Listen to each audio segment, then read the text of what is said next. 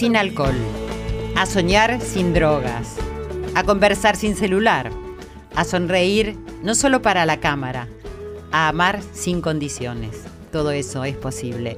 Hola, muy buenas noches y muy bienvenidos a Corazón Valiente, a este espacio para distendernos, relajarnos, disfrutar, como si fuera un recreo en medio de tantas noticias que agobian, aunque verdaderamente, vamos a decir, en este momento estamos bastante distraídos con el tema del Mundial y con el festejo del último partido, ¿cierto? Qué fenómeno tan extraño y profundo que no llego a dilucidar. Me pregunto siempre cuál será el resorte que se mueve, que nos une, que nos une en esas emociones incomparables, que hacen derramar lágrimas, que nos hacen abrazarnos, a querer a todos lo mismo. Es algo que sucede a la mayoría de los argentinos, aunque haya muchos que dicen a mí el fútbol no me interesa. Siempre hay un punto, un punto de inflexión, como el que pasó hace unos días atrás, donde se decide si seguimos en el Mundial, donde todos están pendientes de eso y hay una, una emoción que para mí trasciende el fútbol, pero no sé verdaderamente qué es. Entonces lo que digo, bueno, abracémonos entonces y recordemos después que pase el Mundial de seguir dándonos abrazos, de estar uno al lado del otro y que nos importe y que nos demos cuenta que juntos, es decir, nos va mejor. En fin, acá estamos reunidos en Radio Nacional, la radio de todos, como cada jueves a la noche, que lo despedimos, recibiendo al día viernes y a todos ustedes, junto a Irene Roast, Ale Segade, mis productores que están del otro lado, y a mi querido Esteban Villarruel. Que le tiro un beso, es el único que me tira un beso. Irene. Charla y charla y charla y no me tira besos. Gracias a Joel Ansaldo que está sonando detrás de mi voz en este momento, a Graciela, su mamá, a Exe, a Ana Guerrero de Venezuela, toda Venezuela, gracias, a Griselda de Concordia de Entre Ríos, Jimena de México, a todo México, mi amor, a Mónica Alonso, Osvaldo de Mar del Plata, Verónica Vargas de Bolivia, Nenita Laines del Salvador, Daniela de Chile, Andrea Torres, bueno, Hoy quise nombrar algunos de todos ustedes porque saben que estoy con poco tiempo, por suerte con mucho trabajo, pero bueno, no puedo contestar todo lo que quisiera sus comentarios. Sé que me siguen y que me apoyan y que nos apoyan. Y a todos los corazones que siguen latiendo al compás de este programa para que se repliquen las buenas acciones, además de las buenas noticias. Y como ya saben, lo prioritario para mí radica en la educación, para todos los aspectos de esta vida.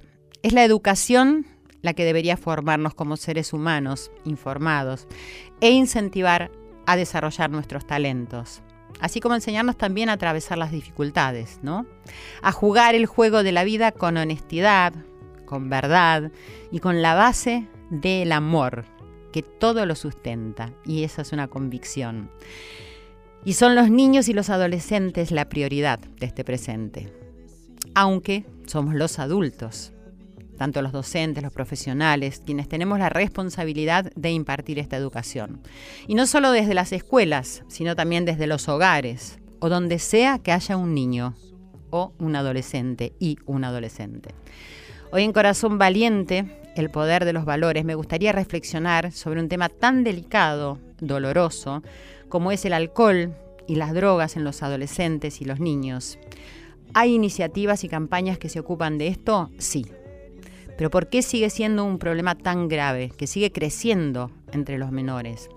¿Hay un contexto social, económico, de pobreza que está olvidando que esto es lo primero que hay que atender? Digo, la salud de los niños, de los jóvenes. ¿Qué podríamos hacer entonces?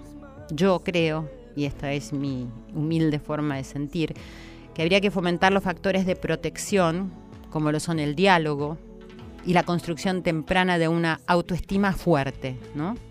Un niño es un ser humano en crecimiento. Está juntando toda la información posible para luego utilizar en su edad adulta y productiva. Por eso hay que animarse a esto que no se usa, que no, no se habla tanto, que la modernidad le huye un poco. Hay que animarse a decir te amo, te acepto tal y como sos. Para mí ya sos perfecto, no te hace falta más nada. Estoy orgullosa, orgulloso de vos, hijo, hija. Un niño que se siente amado, contenido, aceptado, valorado y apoyado por sus padres, creo yo que tiene la fuerza emocional suficiente para navegar por una vida adulta y por la tan difícil adolescencia.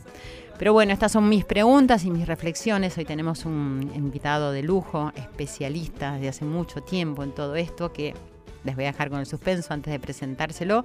Les pido una vez más que me sigan escribiendo, que sigan alentando a los corazones valientes, a que podamos empoderar a los valores. Nuestras redes sociales son arroba nacional AM870 arroba Silvia es mi cuenta de Instagram y de Twitter.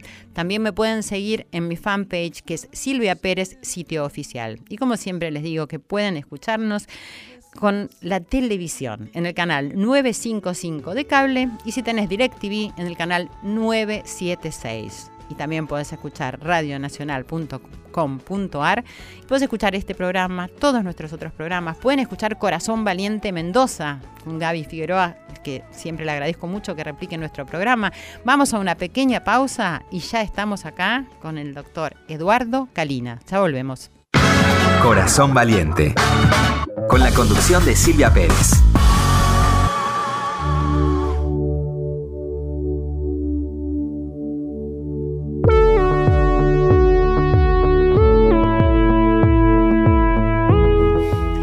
Y continuamos en Corazón Valiente. Aquí te dejé una pausa para ver si te detonó ahí en el corazón algo de lo que estábamos eh, diciendo, reflexionando acerca de este tema que digo que es doloroso, obviamente es muy doloroso, pero que acá estamos en este programa para, para encontrar eh, cómo se puede modificar, aunque sea un poquito, desde cada uno de nosotros, tomando conciencia y después llevando a cabo alguna acción. Está en el estudio con nosotros el doctor Eduardo Calina, médico, especialista en psiquiatría, autor de La droga, Máscara del Miedo, ceremonias de la destrucción, adolescencia y drogadicción, violencias, un enfoque circular. Bueno, y con una trayectoria enorme. Muchísimas gracias por estar acá en Corazón Valiente, Eduardo. ¿Cómo estás? Muy bien y muy contento de estar acá. Bueno, muchísimas gracias, te agradezco. Bueno, ya te dejo a vos que digas eh, cómo es la situación actual, dado que hoy también salieron las noticias que se que se incrementó la edad, es decir, en que los niños inician con el alcohol y con la droga, ¿no? Como que son cada vez más chicos. Bueno, eh, hemos ido, o estamos, vamos yendo de mal a peor. Mm. Es decir, no, no, no, no hay noticias esperanzadoras. Este, la, se viene luchando desde hace una cantidad de años, hay gente luchando, pero no hay una verdadera, un verdadero frente de lucha bien organizado que pueda dar adecuados resultados. Se hacen cosas. ¿Por qué es eso? ¿Por qué no hay un verdadero frente? Yo, mi opinión así franca, directa, es que los políticos, sin, sin entender este tema, lo manejan eh, según intereses electorales y para cumplir más o menos a veces con la palabra se dejan hacer algunas cosas, pero es un tema muy complejo y no, no, no, lo, no lo entienden, porque hablan para momentos que tienen que hablar en actos públicos, en el Congreso, hablan, pero muy, vacíos de conocimientos. Este es un tema que no se puede estar inventando, sí, promesas, cifras, pero la, la temática, lo que pasa en las personas, por qué la droga tiene esa atracción, por qué prende, por qué forma parte de nuestras vidas en una forma tan intensa, no lo entendemos. Pero miren lo siguiente, del otro lado del mostrador, y voy a usar una palabra diferente a la que usa la gente, usan el narcotráfico. Narcotráfico es una palabra muy limitada a el lugar donde se hace el tráfico de drogas. Hay que aprender a hablar de narcocomercio. ¿Qué sería? La droga es un comercio monumental. Impresionante. Piensen que, según las estadísticas mundiales, es el segundo negocio del mundo después del armamentismo. Yo personalmente pienso que debe haber bastantes contactos entre estos dos grandes negocios, porque ambos son comerciantes de la muerte, digamos. Y cuando vemos el éxito que tiene, cómo lo van metiendo los países, cómo van difundiendo, cómo van infiltrando, infiltrándose en cada país, tenemos que darnos cuenta que actúan con seriedad, es un negocio serio.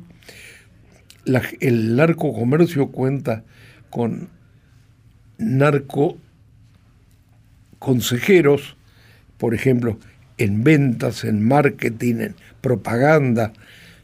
Hoy día sabemos que cuentan con narcocientíficos, con científicos que van trabajando y, y, desarrollando todas estas nuevas drogas que se llaman de, diseño.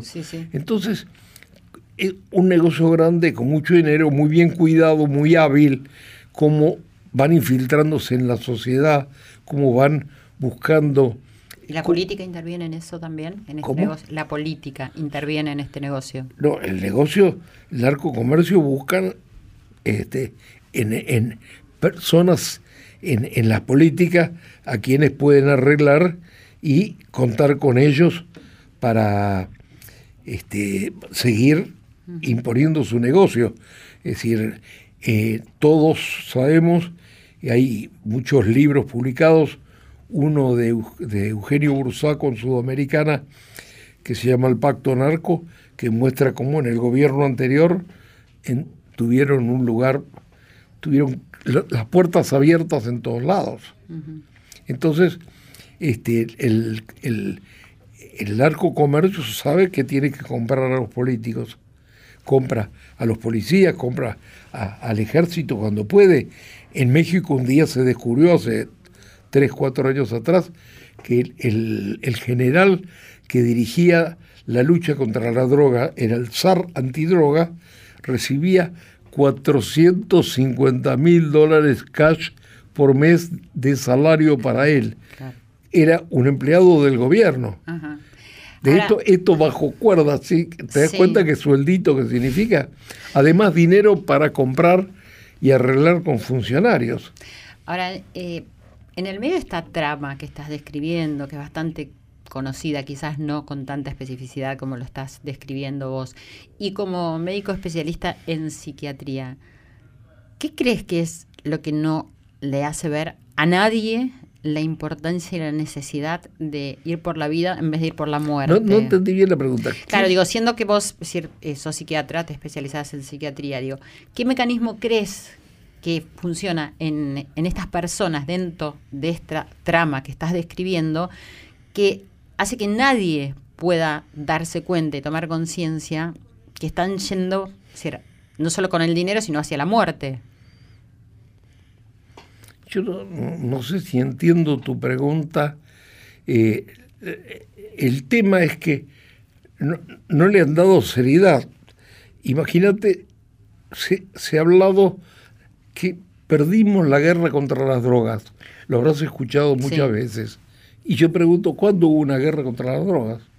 Hubo batallas parciales, montones en todos lados. Bueno, justamente lo que te preguntaba era eso. ¿Por qué crees que nadie le da batalla a esto? A, a este tema tan importante de las drogas? ¿Por qué nadie sale de ese entramado de poder? Ciertos países han puesto frenos, países donde no hay corrupción, donde se trabaja en serio y donde se piensa en, el valor de la vida y de la, de la salud mental y, de, de lo que es lo importante que es el crecer bien y desarrollarse bien las nuevas generaciones, han hecho las cosas en serio.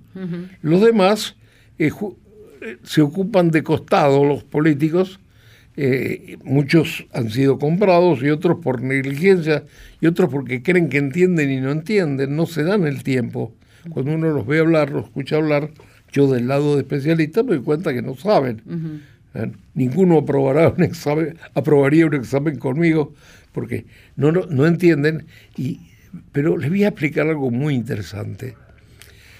Piensen que recién más o menos en los últimos 30, 40 años, 40 vamos a poner, se fue desarrollando una tecnología muy sofisticada, la gente conoce tomografías, resonancias magnéticas nucleares del cerebro, este, hay un, una tomografía que se llama SPECT o tomografía de fotón único, la tomografía PET o tomografía de emisión de positrones, que grandes hospitales, grandes centros acá las tienen, que empezar, nos permitieron entender y ver qué pasa con las drogas dentro del cerebro. Porque antes hablábamos de lo que suponíamos o, o el efecto que causaban. Ahora vemos cómo entran, a dónde van, las lesiones que hacen, gente que está fumando marihuana y dice, no, yo estoy perfecto de aquí y allá, le haces una tomografía y el cerebro está entero, pero le haces una tomografía de fotón único o método SPECT cerebral y vas a ver cómo las regiones frontales, especialmente eh, detrás de la, del hueso de la frente, que todos se lo pueden tocar, como me lo estoy tocando yo, porque uno tiene, cree que está siempre en televisión y muchas veces cuando estamos en radio me causa gracia que hacemos gestos. está bien, sí, yo también me lo toqué. La región del, cerebro que está, que está sobre el hueso frontal es el gerente del cerebro, es la parte más evolucionada, es el cerebro de la civilización, es donde están la capacidad de pensar, en pensar en valores superiores, en la capacidad de frenar impulsos, de pensar en el otro cuando uno va a hacer las cosas, de pensar en consecuencias. Y cuando uno hace un SPECT cerebral, ve cómo estas zonas ya están fallando, cómo ya hay alteraciones en la circulación, cómo la marihuana va dañando la cocaína, con mucha intensidad. Pero me detengo en la marihuana. ¿Por qué se dice tanto y los chicos dicen la marihuana no te hace nada? No Por ignorancia, absolutamente. Porque si vos, eh, es como decir ojos que no ven, corazón que no siente. Yo puedo decir que no hace nada, pero cuando les hacemos estudios, como son pruebas cognitivas, y empezamos a ver que tienen fallas en la memoria, en la concentración, en la atención, que, bueno, algunos más, otros menos, porque depende del estado de cada uno. Pero cuando le hacemos los SPECT y vemos que en la región frontal hay fallas, que hay zonas que el flujo cerebral de las estas radiografías se hacen, estas tomografías, se inyecta en la vena una sustancia de, contraste cargada con energía atómica, que es un isótopo radioactivo, se puede usar glucosa, en o varios, y vemos que, lo que la zona que debe estar, este, digamos, íntegra, tiene fallas, tiene debilidades, tiene zonas de menor flujo, entonces vemos que él va sufriendo daños que el, el, individuo muchas veces no se da cuenta. No percibe, claro. Pero acá vamos a algo interesantísimo, que es todas las drogas generan ese estado de negación, generan un estado que nosotros llamamos maníaco, que es que todo está bien, fantástico, me voy bien, me siento fantástico, me siento Popeye, Batman, Superman, todos son genios y no, no se van dando cuenta por el efecto mismo que produce la droga. Que produce la sustancia de las fallas que van teniendo. A veces grosera. Por ejemplo, al dirigir los coches, al manejar. Claro. Sabemos desde siglos que las personas que conducen carros, coches este, y ahora aparatos sofisticados y están bajo el efecto de alcohol, cometen fallas muy groseras, accidentes, muertes. imagínate cuando están con marihuana muchísimo más y la mezcla de marihuana y alcohol muchísimo, muchísimo más. Y es verdad esto que también se dice que la droga llama al alcohol y viceversa. Yo el alcohol lo llamo el comodín de todas las adicciones. Primero que es facilísimo el acceso. Sí. Barato, puede ser de barato a, caro, pero eh, eh, cualquiera tiene acceso a algún tipo de alcohol. Y se acomoda y acompaña a cualquier droga y refuerza ese efecto. El alcohol tiene un éxito fenomenal porque genera negación y genera la sensación de que uno puede hacer cosas, que tiene, que no hay límites, mm. que uno puede, este, hay un, famoso psiquiatra alemán del, del, siglo pasado que se llamaba Simmel, dijo, miren qué frase hermosa, la conciencia es soluble en alcohol. Ah, lo leí hoy. La conciencia desaparece y uno siente que puede hacer cualquier cosa. Exacto. Vamos a escuchar un pequeño testimonio de Rodrigo Vagoneta Rodríguez que habla acerca de, su adicción al alcohol. momento que ya no, me podía dormir si no me tomaba una botella de vino o dos. Pedí ayuda, fui a un lugar que, es eh, tremendo, que es Alcohólicos Anónimos, y la verdad que me salvaron la vida. Hace un año, ayer cumplí un año sin tomar una gota. Lo felicito. Un día mi mujer, yo llegué, no se dio cuenta que yo estaba medio chupado, eh, teneme el bebé y tuve miedo que se me caiga. Al otro día me levanté, me fui al Alcohólicos Anónimos y me dije, ayúdenme por favor, porque tengo miedo de que mi hijo... Por un montón de cosas, porque, porque te morís, porque te agarra una, una cirrosis te morís, porque, por el ejemplo que le puedes dar a tu hijo, ¿no? Y les quiero decir a todos los chicos jóvenes que salen, se toman un fernet, le chupan huevo. Es jodido, el alcohol es una droga como las otras. Como cualquier droga. Que, primero te levanta, el segundo día te levanta, después si no la puedes tomar no, no, levantás nunca y después la necesitas. Pero mi hermano vino un día también, otra de, de los detonantes, me dijo, mira, loco, yo tengo dos hijos, soy feliz, tengo mi familia, todo. Lo único que a mí me, no me hace feliz del todo es tu problema con el alcohol, me dijo. Y eso para mí, viste, también son esas cosas fuertes que te pegan. Pero bueno, eh, no quiero que me asocien con ah, el borracho que no toma. Pero lo digo para que los pibes que salen de joy se toman unos porque yo tenía seis shows en una noche y me tomaba un Fernet antes de cada show.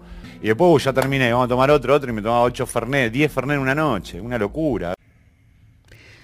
Bueno, ¿qué decís Eduardo? Eh, digo, el tema de la familia quizás es lo, que más puede ayudar a que uno pueda tomar un poco de conciencia. ¿Qué opinas? Bueno, la familia puede ayudar para bien o puede hacer daño si el modelo de alcohol en la familia es exagerado, porque hay gente que no es que toma una copa de vino en la mesa como un alimento más, sino que toma para cambiar el estado mental. la persona que habló dijo, ya estaba tomando 10 Fernet. Entonces cuando ya no es que tomar una copa de vino, porque miles y miles de familias o millones de familias, y empecemos en toda la cuenca mediterránea, España, Francia, Italia, Portugal, desde tiempos inmemoriales el vino fue un alimento que estaba en la mesa. El vino tiene aminoácidos, es decir, es una bebida que tomada muy moderadamente y gente grande es un alimento, nada más. Ahora, cuando ya se empieza a tomar el, vino, pasándose de las cantidades y se busca el estado mental de euforia o de, o de otros estados, ya dejó de ser un alimento y pasó a ser una droga. Claro en, porque creo que es importante señalar eso, que con una enorme diferencia de las familias donde de alguna forma u otra se bebe de la mañana a la noche, este, porque es bueno para, para tal cosa, porque hay una copita porque hace frío, y esto porque mejora la digestión, y esto porque aquí y allá, y el chico ve que su padre toma este, muchísimo, y que inclusive lo ve alterado. Hay gente que se pone mal, pierde los controles y se Claro. pone agresivo, impulsivo. Otros que, que llegan a descomponerse, otros que dicen pavadas y lo común que entran a las peleas con la, con la esposa y se gritan delante de los chicos o hasta violencia física. Claro, y eso ven los chicos también. eso- Entonces estamos, eso ya es absolutamente patológico. Ahora, cuando se habla ya de Fernet, de las otras bebidas, ah, whiskies, este, ginebras, todo eso, estamos hablando de 42, 43 grados de alcohol. alcohol, wow. El otro, el vino son 10, 11, 12. Y Ah, tomado una diferencia importante. Claro, es muy importante porque este, ya no tienen ningún valor alimenticio Claro. y son bebidas muy, muy fuertes cuando el, el- el cerebro es joven, el cerebro recién termina de desarrollarse a los 25 años, pero cuando uno, el individuo tiene 10, 12, 13, 14, 15 años, es un cerebro muy joven, esas bebidas dañan al cerebro, dañan. A veces esto no se ve así nomás, Claro. pero también si yo les pongo, les digo, acá les muestro, por ejemplo, un diario o encontramos una lapicera.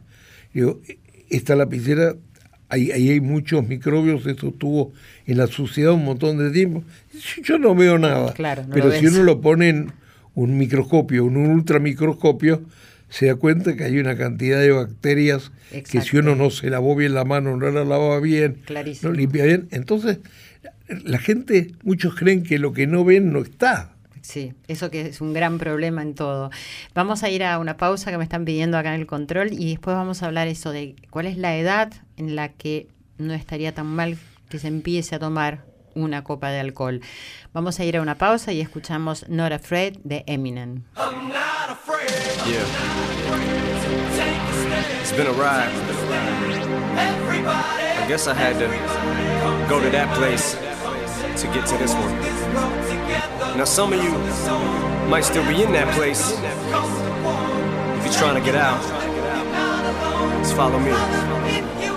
I'll get you there. You can try and read my lyrics off of this paper before I lay 'em, But you won't take the sting out these words before I say 'em. Cause ain't no way I'm gonna let you stop me from causing mayhem. When I say I'm gonna do something, I do it. I don't give a damn what you think. For me. So fuck the world, feed it beans. It's gassed up, everything's just stopping me. I'ma be what I set out to be, without a doubt, undoubtedly. And all those who look down on me, I'm tearing down your balcony. No ifs, ands, or buts, don't try to ask him why, how can he? From infinite down to the last relapse album, he's still shitting. Whether he's on salary, paid hourly, until he bows out or he shits his bowels out of him. Whichever comes first, for better or worse. He's married to the game, like a fuck you for Christmas. His gift is a curse. Forget the earth, he's got the urge to pull his dick from the dirt and fuck the whole universe.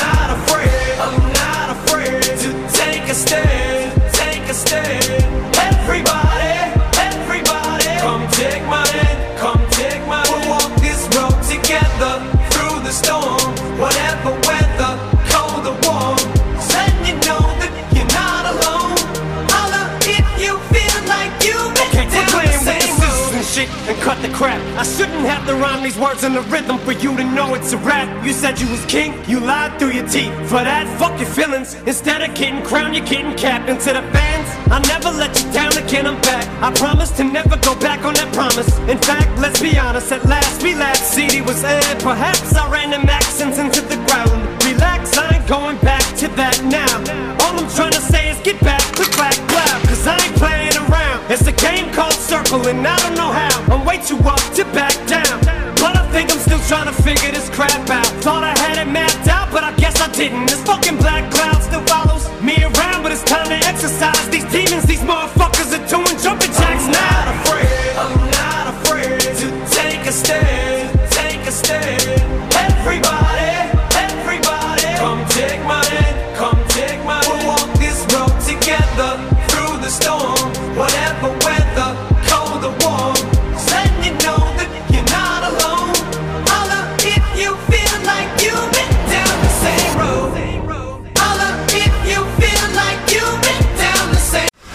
hasta la una. Corazón Valiente.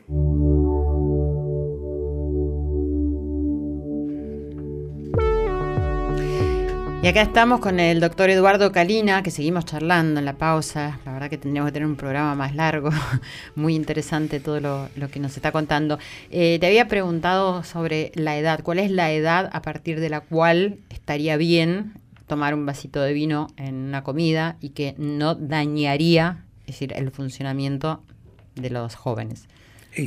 Bien de los 18, 20 para arriba. A partir de 18, 20. Pero hay que ver algo que no le gusta escuchar acá, pero que las empresas que trabajan con el alcohol, especialmente las cerveceras, las fueron, se dieron cuenta que los grupos más juveniles eran un grupo altamente sensible a, este tipo de productos y empezaron a alargar campañas de propaganda que nuestros gobiernos absolutamente cómplices han permitido, de muchos años, ¿no? Este gobierno, estoy hablando gobiernos de los últimos, que los que uno tenemos claro, de 40, 50 años atrás, cómo permitieron que la cerveza meterla en la vida de los chicos prácticamente, que yo me acuerdo cuando las primeras grandes campañas de la cerveza, sube la espumita y todo eso, que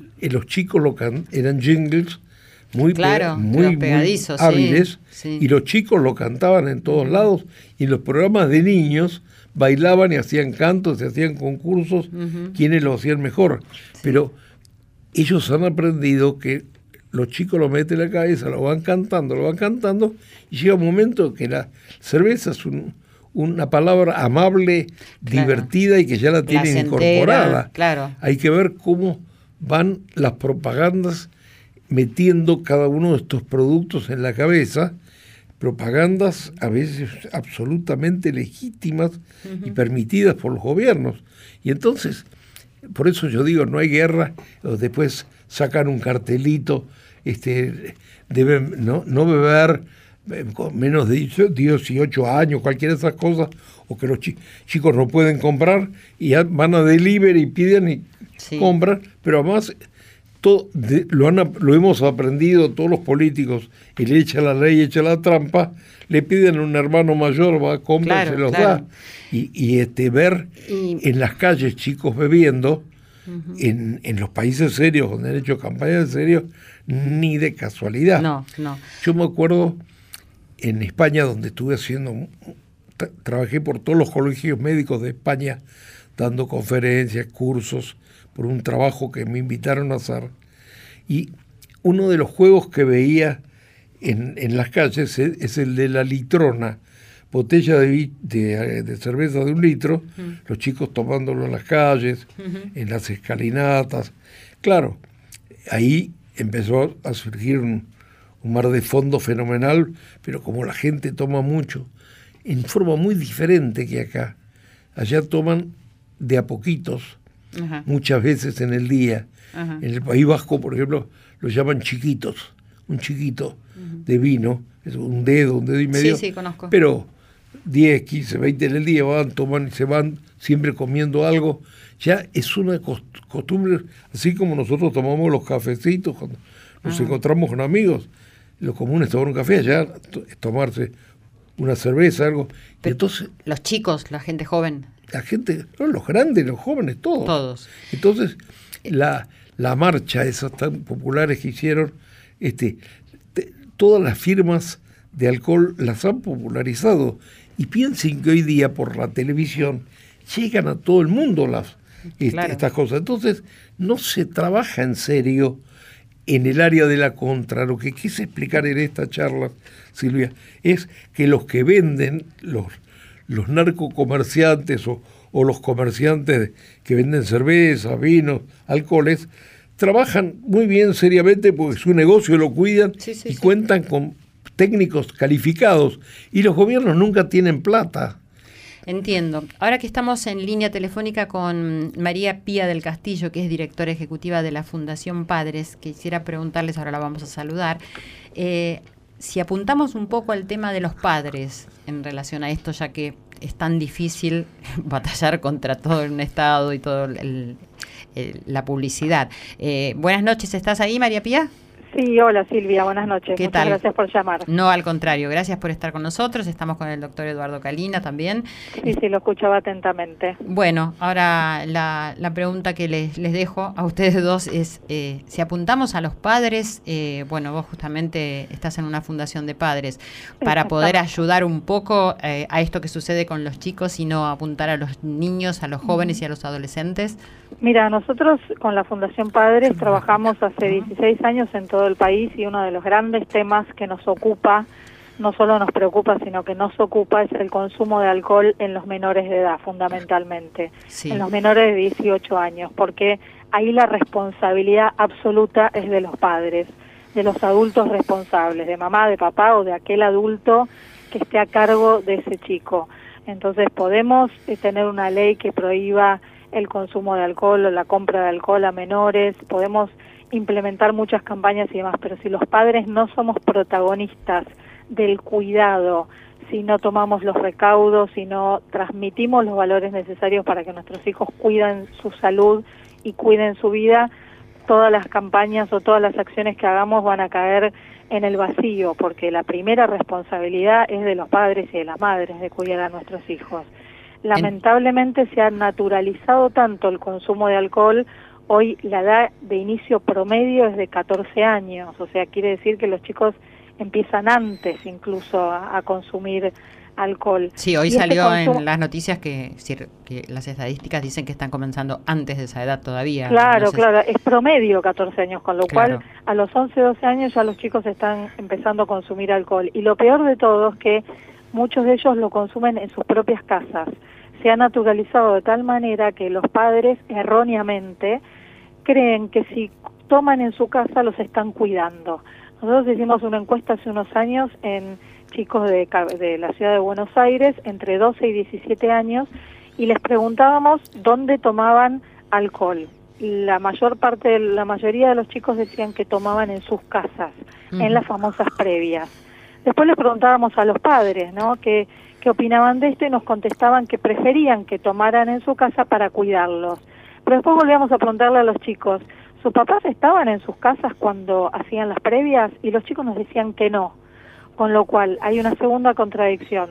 Decimos que tomen en casa para cuidarlos, pero después, cuando tenemos que cuidarlos, no estamos.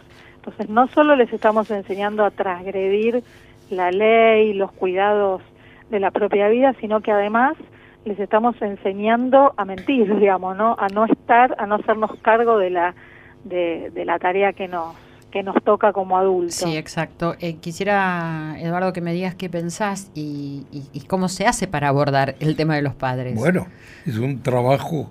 es- El artículo de La Nación de hoy, Sí. de cómo han trabajado en Islandia, es muy interesante. Sí. Muy, muy interesante. Este, yo tengo un. e- Yo desde hace muchos años enseño que el, el modelo familiar que funciona o, y el social es haz lo que yo digo y no lo que yo hago, no funciona. Claro. Si no damos el ejemplo no vamos a Exacto. tener éxito. Entonces quiero darles un ejemplo de un country muy renombrado de, de los alrededores de Buenos Aires. Hace dos, tres años me invitaron a hacer un, un sábado a la tarde una conferencia y luego un debate. Yo llevé un equipo de colegas, hicimos reuniones con chicos, adolescentes, con los más grandes. Yo me reuní con los padres, después hicimos una evaluación, una jornada educa- educacional sobre el tema de las drogas y el alcohol. Y una de las cosas que comentaban los, los adultos, estaban preocupados porque los chicos tomaban mucho, este, hacían desmanes, tiraban, se emborrachaban y iban, tiraban botellas a la pileta y al otro, a la mañana no podía nadie usarla porque estaba lleno de bo- de botellas rotas la piscina, días de calor en verano, era, era ya no, octubre, noviembre, pero cuando me fui reuniendo con los diferentes grupos, resultó que los padres salían a jugar al golf, vuelven y ya empiezan a tomar en el bar y después a la, a la- a la noche en las casas se tomaba barbaridades y a la otra mañana los comentarios eran nos tomamos 20 botellas de vino, nos tomamos 20 botellas de champán, todo como una viveza de los grandes y los chicos no escuchan todo eso. Entonces cuando planteamos en la reunión de evaluación señores, ustedes están preocupados por la conducta de los chicos, pero ustedes le están dando el modelo que el encuentro es tomar barbaridades y lo cuentan como una, una viveza, los chicos hacen lo mismo. Se enojaron mucho conmigo, no, no me invitaron más, querían que siguiéramos haciendo la tarea, pero ahí se cortó todo porque no estaban dispuestos a cambiar la actitud de los padres. Por eso quería saber, María Pía, ¿cuáles son las acciones que ustedes desarrollan y qué programas que pueden tener un alcance a los padres para que puedan decir, reconocer y modificar estas actitudes? Coincido con el doctor que acá si no los adultos no cambiamos la actitud y no damos el ejemplo, eh, no podemos avanzar en este tema. Es un tema muy complejo y tenemos que empezar por dar el ejemplo. Es por eso que nosotros desde la Fundación Padres damos talleres, charlas, trabajamos con los padres fundamentalmente, hacemos talleres también entre padres e hijos para tomar conciencia y generar cambios concretos a partir de del ejemplo de, de los adultos. Actualmente lanzamos, bueno, hace unos meses una campaña que se llama Chicos sin Alcohol con el Consejo Publicitario Argentino y esta campaña está dirigida a los padres. Eh, justamente la campaña lo que dice es sigue siendo un chico, no dejes que tome alcohol, porque parece que pareciera que tenemos que cuidarlos cuando son chiquitos y cuando son adolescentes los largamos al mundo para que se arreglen solos y todo lo contrario y, y me baso también en, la experiencia de Islandia donde justamente uno de los pilares se funda en la presencia de los de los padres y de pasar tiempo en familia como un como una, una pata muy importante en la prevención del consumo. Entonces estos talleres y estas acciones, el Congreso Argentino de Padres, que este año ya lo hemos realizado en, Corrientes y en el mes de agosto lo vamos a realizar en Justina Pose Córdoba y en el mes de septiembre en San Antonio de Areco, bueno, estas acciones apuntan a comprometer a los padres en, por supuesto, eh, tener una actitud de prevención y generar acciones concretas eh, respecto de las previas, respecto de las fiestas, eh, las fiestas en los boliches, en las fiestas en las casas, los viajes egresados, bueno, tantas actividades que hoy eh, viven los chicos adolescentes menores de edad y que tenemos que estar presentes y tenemos que este, cumplir con lo necesario para cuidar a nuestros hijos. Ahora, lo difícil, tanto por lo que relata el doctor Calina y lo que estás diciendo vos, a mí me parece que es convocar a los padres, eh, que reconozcan, convocar a los padres y a los hijos, ya ni siquiera me imagino, yo he trabajado con seminarios de, un programa de educación en valores humanos para padres y para familia, y sucede mucho esto de que no, no quieren reconocer lo que están haciendo, o quizás les pregunto a los dos, ¿hay un poco de miedo a, a los hijos porque están un poco en ese mundo de afuera que les dicta un montón de, de tendencias que no quieren abandonar y que nosotros como padres tenemos miedo de ser diferentes? Hay mucho miedo a que nuestros hijos no nos quieran, hay mucho miedo a la presión social, uy no, pobrecito va a ser el único que no hace tal cosa, el único que no va a tal lado. Y realmente cuando uno levanta el teléfono y habla con otra mamá, con otro papá, se da cuenta que somos muchos los que pensamos de esta manera. Lo que pasa es que no nos animamos a dar ese primer paso. Claro. Y hay algo que está pasando y se ve mucho en los, en los padres en general, que nos cuesta mucho poner límites, como si el límite fuera algo que atrofia la libertad de nuestros hijos y todo lo contrario, el límite el límite justamente nos permite, no es solamente un no, son muchos sí. Los ah. límites son muchos sí. Y, y en, el otro día en un, en un taller con chicos, los chicos nos decían, nos están diciendo todo el tiempo que no tal cosa, que no podemos tal esto, no podemos aquello. ¿Por qué no nos empiezan a decir todas las cosas buenas que sí podemos hacer? Otro pilar importante de la experiencia de Islandia, fomentar las actividades deportivas, las actividades extracurriculares, el deporte, la música, el arte, bueno. Acá el doctor quería decirte algo. Sí. Yo quería decirte que coincido plenamente pero necesitamos que las autoridades también hagan cumplir las leyes. Claro, Escúchame, si uno va, sale a la ciudad de Buenos Aires, una intendencia que trabaja mucho, arreglan calles, hacen puentes, hacen cosas, pero la, la ciudad es un caos permanente. No, no cumplen las normas de tráfico, no, no se respetan las leyes de ninguna manera. Eso va en contra de lo nuestro. Claro Tenemos sí. que lograr que se ordene el tráfico, se ordene, se cumplan las leyes, que la gente no estacione en doble, en triple, en cuatro, en cualquier lugar, que no respeten las luces rojas, que no respeten la vida. Hay que ver que los países como Singapur, Islandia, países que pusieron normas muy estrictas, yo estuve en Singapur, me fui cinco días para verlo, cómo es un país que pusieron un sistema de leyes muy ordenadas, muy importantes, muy este, severas y qué lindo que se vive, qué cómodo Claro. que se vive, qué, al- Claro, hay- qué, qué seguridad tenés. Podés casi cruzar la calle con los ojos cerrados que sabés que los coches van a parar, porque todo está hecho pensando en la gente. Claro, justamente el tema de la norma, el tema del límite tiene que ver con eso, con el cumplimiento también de la norma. Hay un montón de normas, el problema es que no las cumplimos. Entonces no podemos los padres solos, no puede el Estado solo, no pueden las empresas solas. Necesitamos trabajar en conjunto. Necesitamos que el Estado haga lo que le corresponde hacer, necesitamos que los, los padres hacer lo que tenemos que hacer y necesitamos que las empresas también hagan lo que tienen que hacer. Y cada uno de cada miembro de la sociedad cumpliendo con su rol es la manera de resolver estos temas que son realmente complejos. No puede eh, un solo un actor de la sociedad resolver esto eh, solito. Necesitamos de los medios de comunicación también que nos den estos espacios para para contar lo que es posible hacer, para compartir estas experiencias. Entonces todos trabajando con, con el mismo norte es mucho más fácil llegar a resultados eh, concretos. Por eso el, el ejemplo de Islandia ha sido exitoso, porque todos se comprometieron, el Estado, los padres, los colegios, las autoridades, los, las Pero- empresas, los medios de Pero a, a comunicación, las autoridades de gobierno hay que o forzar, la población tiene que forzar que el gobierno gobierne, que sí. pongan normas, que pongan frenos, que eduquen en- al tráfico, que eduquen la, la- a la gente en la ciudad y después todos van a agradecer porque todos van a vivir mejor. Exacto. seguro. Vi- vivimos claro. muy mal.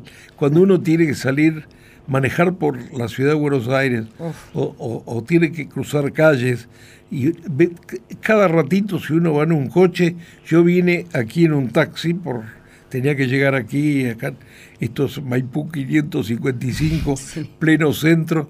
La, la cantidad de, de barbaridades que observé desde el taxi, no lo podía creer, la gente cruzando con la calle con mirando los celulares sin, sin mirar a la- a- sin respetar los semáforos, sin mirar el tráfico, a- cruzando la calle con, a- escribiendo en los celulares.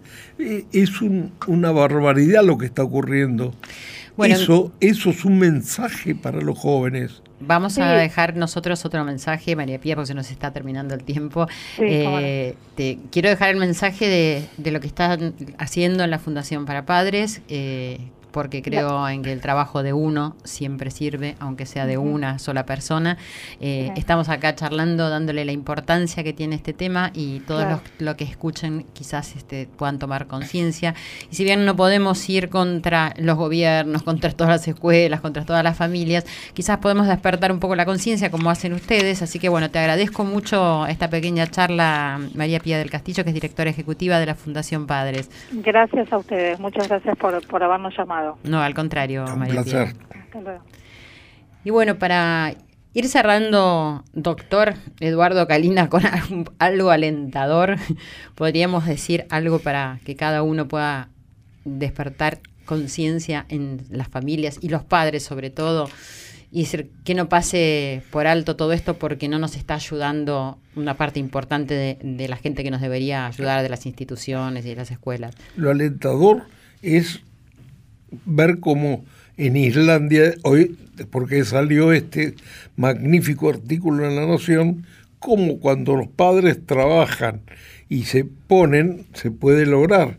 Y cuando uno va a países donde está todo ordenado y viven muy bien, vemos que si los gobiernos se ponen a trabajar y cumplen, se vive muy bien. Que claro, no se roba como se roban los países caóticos como los nuestros, que la corrupción reina y eso en, eh, le permite, permite las barbaridades que vemos todos los días. Quizás podemos tomar eso de ejemplo. El gobierno, vamos a, poner, vamos a ponerle los, las noticias ahí adelante. con el ejemplo, los Exactamente. Y debieran hacerlo. Si se puede hacer eh, en alguna parte de este mundo, es decir, creo que lo podemos hacer en, en, muchos otros lugares. Muchísimas gracias por haber estado acá en Corazón Valiente y bueno, hay mucho más para hablar, pero el programa dura este tiempo.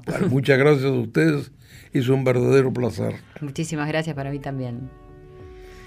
Y así vamos terminando Corazón Valiente en esta noche, donde, como dije al principio, estamos hablando de un tema delicado, pero a mí me gusta pensar que, sirve, que todo sirve, que lo que estamos haciendo sirve, que este medio de comunicación, que es Radio Nacional, nos da la posibilidad de hablar de esto y de saber que hay ejemplos a seguir y que siempre es uno el que tiene que dar el ejemplo. Vos como mamá, vos como papá, vos como hijo, todos podemos contribuir y podemos hacer que el mundo sea distinto a lo que es hoy. Chau. Uno no pensando en yo te digo, mi hermano, está permitido equivocarnos. ¿Qué sentido tiene vivir con el temor a no decidir ser y hacer lo que amamos por no intentarlo? No pienses tanto y siente más, es el secreto para avanzar.